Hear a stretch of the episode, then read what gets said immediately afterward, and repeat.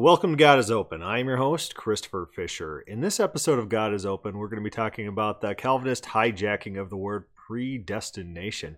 You know, that's what they do. They say, oh, we got this word and it's predestination. It means God picks every single thing.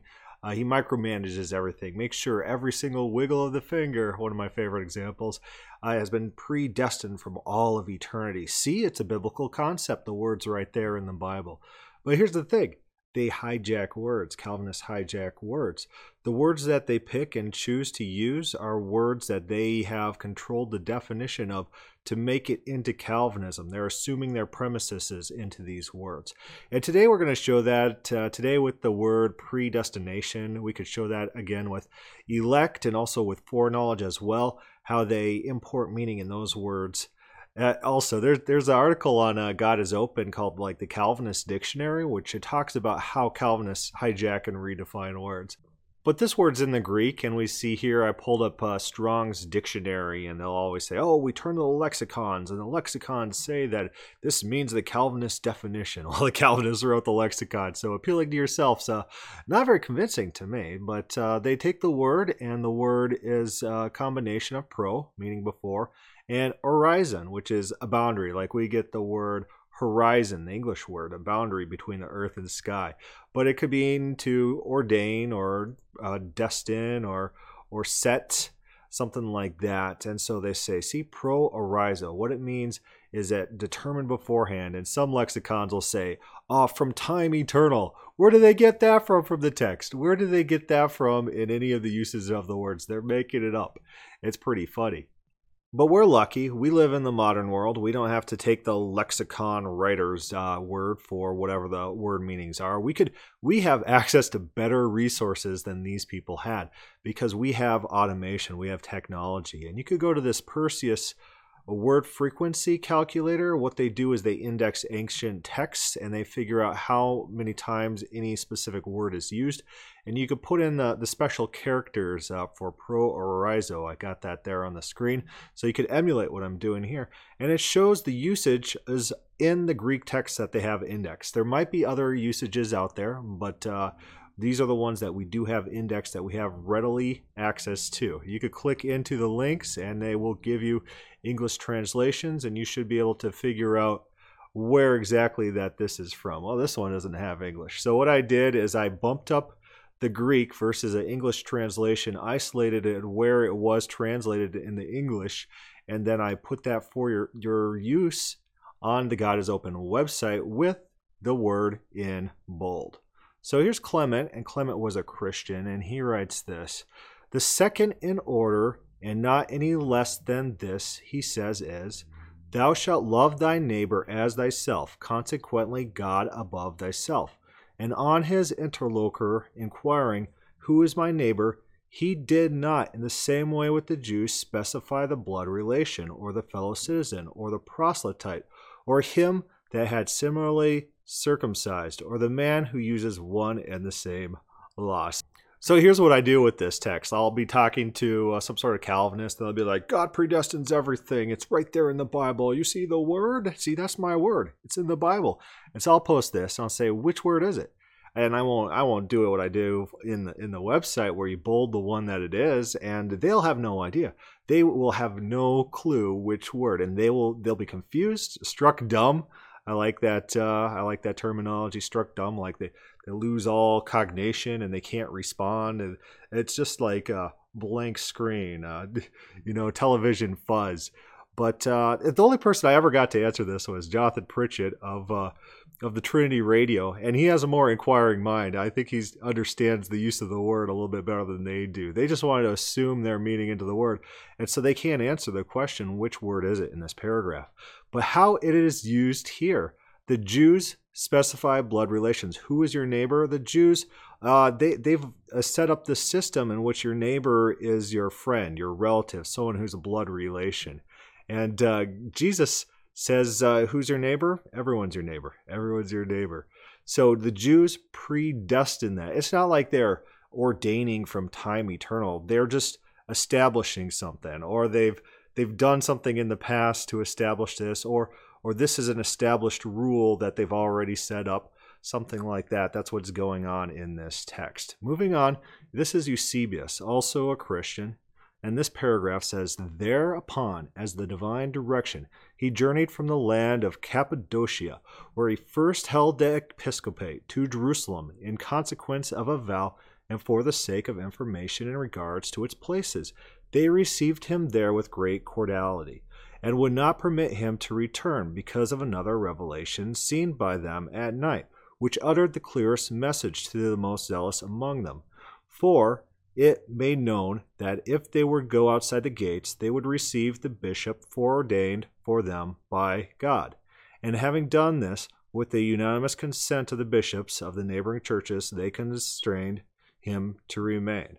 And so this is just a pre-selection or something like this, someone that God has specified in the past.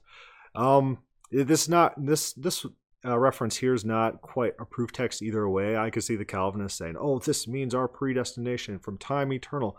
God has chosen this individual." Uh, well, maybe, maybe, but uh, that's forced into the text rather than getting out of the text.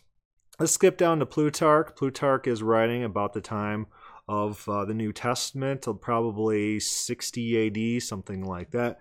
Plutarch writes this Let so much suffice for general occasion of freedom of speech. There are also particular occasions which our friends themselves furnish that one who really cares for his friends will not neglect but make use of.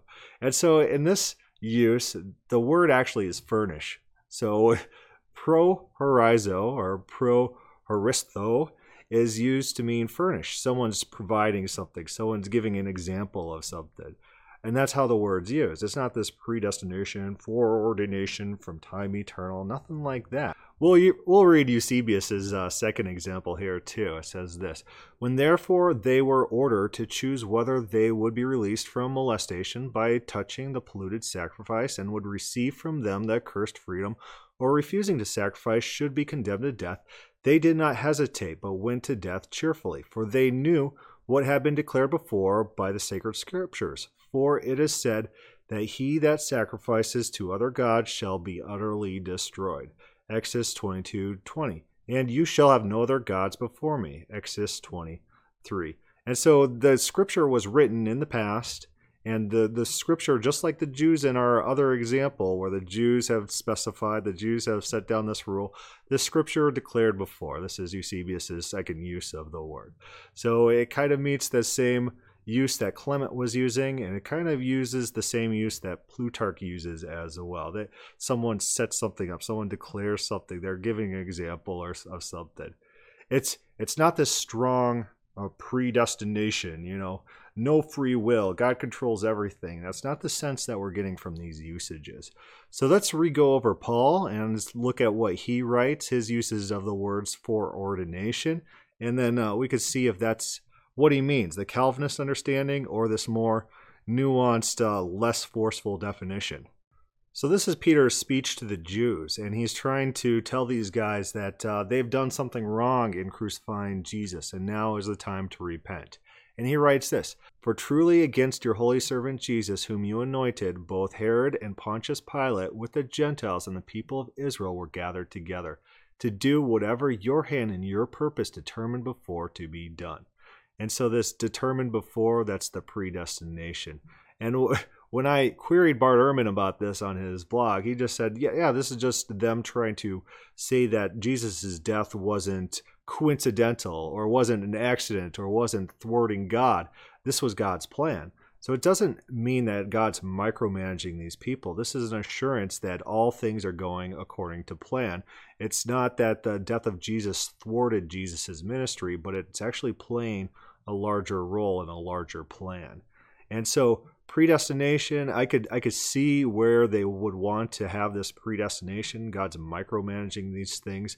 But the bart ehrman take seems more rational where this is a general plan. It's uh, fulfilling a general purpose. It's not meant to be fatalistic. It's not meant to say that every single thing was micromanaged. Every single uh, stab or whatever every single murder is micromanaged. In fact in this speech, the Jews are accused for killing Jesus. That's that's the idea that you are in trouble because you killed Jesus.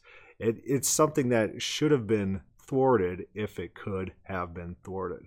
Here's the accusation. This is by Peter in Acts uh, 4 8. And then Peter, filled with the Holy Spirit, said to them, Rulers of the people and elders of Israel, if we this day are judged for a good deed done to a helpless man, by what means he has been made well, let be known to you all and to all the people of Israel that by the name of Jesus Christ of Nazareth, whom you crucified, whom God raised from the dead, by him this man stands here before you whole.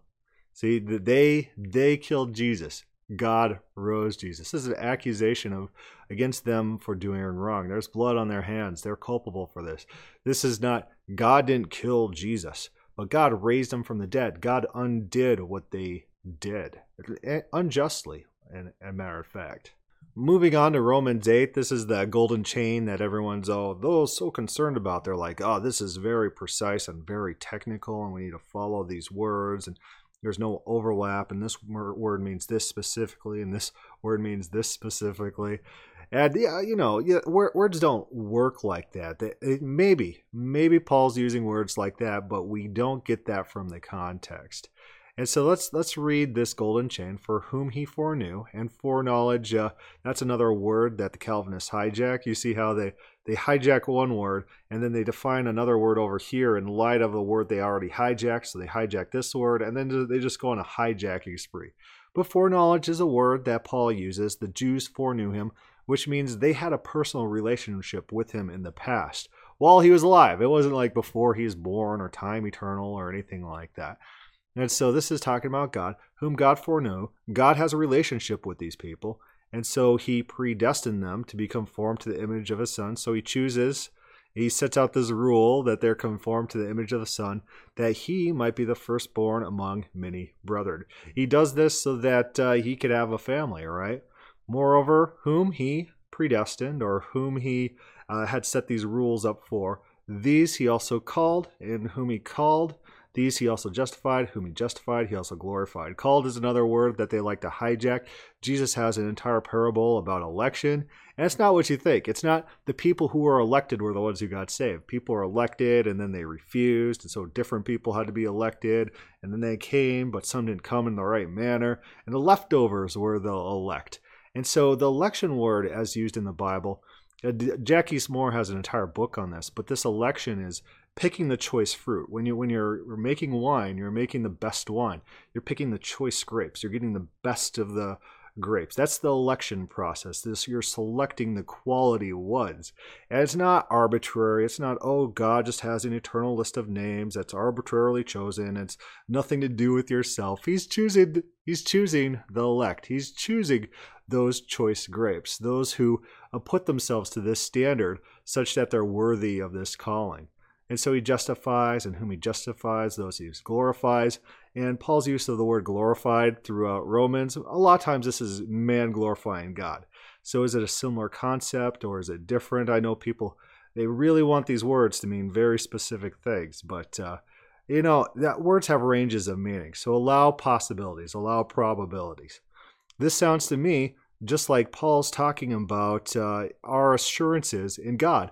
In fact, that's what the context is all about our assurance in what God has done. And he's saying that God has loved us, has had a relationship with us, and chose us, the elect. He chose us, the best of the best, you know, the elect, the elect. And it, you know, that word's used in the ancient world, be like the elect soldiers were chosen to run into the battlefield and be the shock troops. And that's not saying, oh, those are any single troops uh, randomly. Those are the choice troops. Those are the troops that uh, are really good at fighting, the ones that have a lot of endurance, the ones who could really make an impact. Those are the elect troops. It's not this arbitrary election or anything like that. So that's Paul's use in Romans 8. And I think uh, my version makes a little bit more sense than the Calvinists' uh, golden chain, what they would like to press there. Our next use is in 1 Corinthians 2 7, and Paul writes this But we speak the wisdom of God in a mystery, the hidden wisdom which God ordained before the ages to our glory. And what does that mean, like predestination from time eternal? It says before the ages. Is it before this age, or is it before uh, overall age? Is it before he created the world? It or does it does it mean just before this time? God in some previous time has said about these rules, this hidden wisdom, which is now being revealed to us. That's what it sounds like to me. What's going on there, not a predestined this this hidden wisdom was predestined before the ages to our glory? No this hidden wisdom was set about or specified kind of like the jews specify blood relations. God has described this in in some fashion in the past. So the next use that paul has is in Ephesians, and it reads this Blessed be the God and Father of our Lord Jesus Christ, who has blessed us with every spiritual blessing in the heavenly places in Christ just as he chose us in him before the foundation of the world, that we should be holy and without blame before him in love, having predestined us to adoption as sons by Jesus Christ to himself, according to the good pleasure of his will. And so, having predestined us to adoption as his sons by Jesus Christ, that sounds to me like he's setting down a rule set. Just as we talked about before, he's setting down processes, he's specifying processes which are established that we could come and fulfill those processes or we, we could interact with those processes. Not necessarily like he's choosing every single individual. It might be, they might appeal to Ephesians 1 4, just as he chose us in him before the foundation of the world, and say, he chose each and every one of us by name. That's an imposition on the text. Um, it's it's not clear that that's what's going on there. And remember back to our uh, podcast on the names in the Book of Life.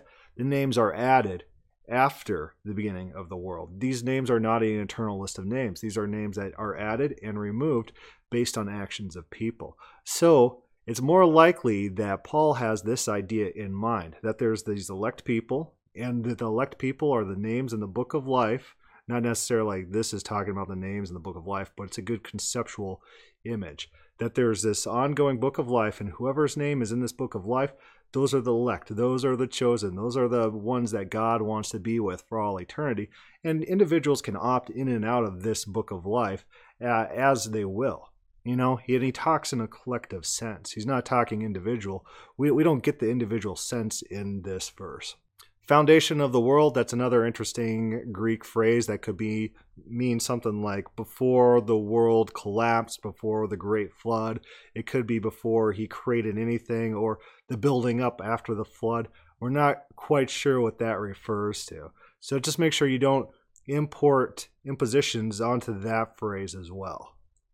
Our last use that we're going to be going over this is the last one in the perseus list of usages is ephesians 1.11 in him also we have obtained an inheritance, being predestined according to the purpose of him who works all things according to the counsel of his will. So this obtaining of inheritance is predestined, or the, the process is set up. The process is specified.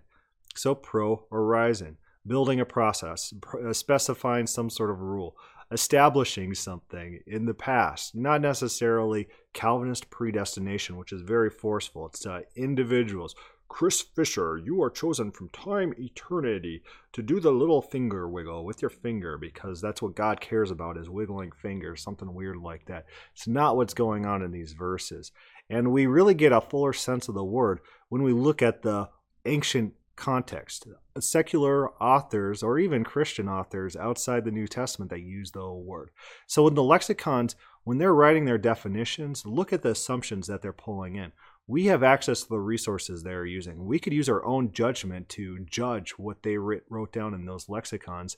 And we are more highly informed than they are because they probably didn't have access to these indexed locations in other ancient texts in order to compare word usages and to figure out the range of meaning and what it could possibly mean. And just notice when you come across a lexicon that says, oh, it means uh, from before time eternal, before time began, God had these thoughts in his mind those are a massive imposition on the text that just just is not in any of the reference. They're making that up. So it should get, teach us to treat these lexicons with a grain of salt. Uh, you come to the text as translators as as thinking people to understand that words are defined by context rather than by dictionaries or rather than by lexicon. And while lexicons might be useful in broadening our perspectives on the range of meaning and the range of usages and different uh, times that these things are used and what they could mean, the meaning's more defined by the context. So if the lexicon doesn't support the usages that it's trying to explain, the lexicon's wrong. All right, so I hope you guys like that podcast. We'll do another one on these hijacked words. We'll probably do one on election and one on foreknowledge. But thanks for listening.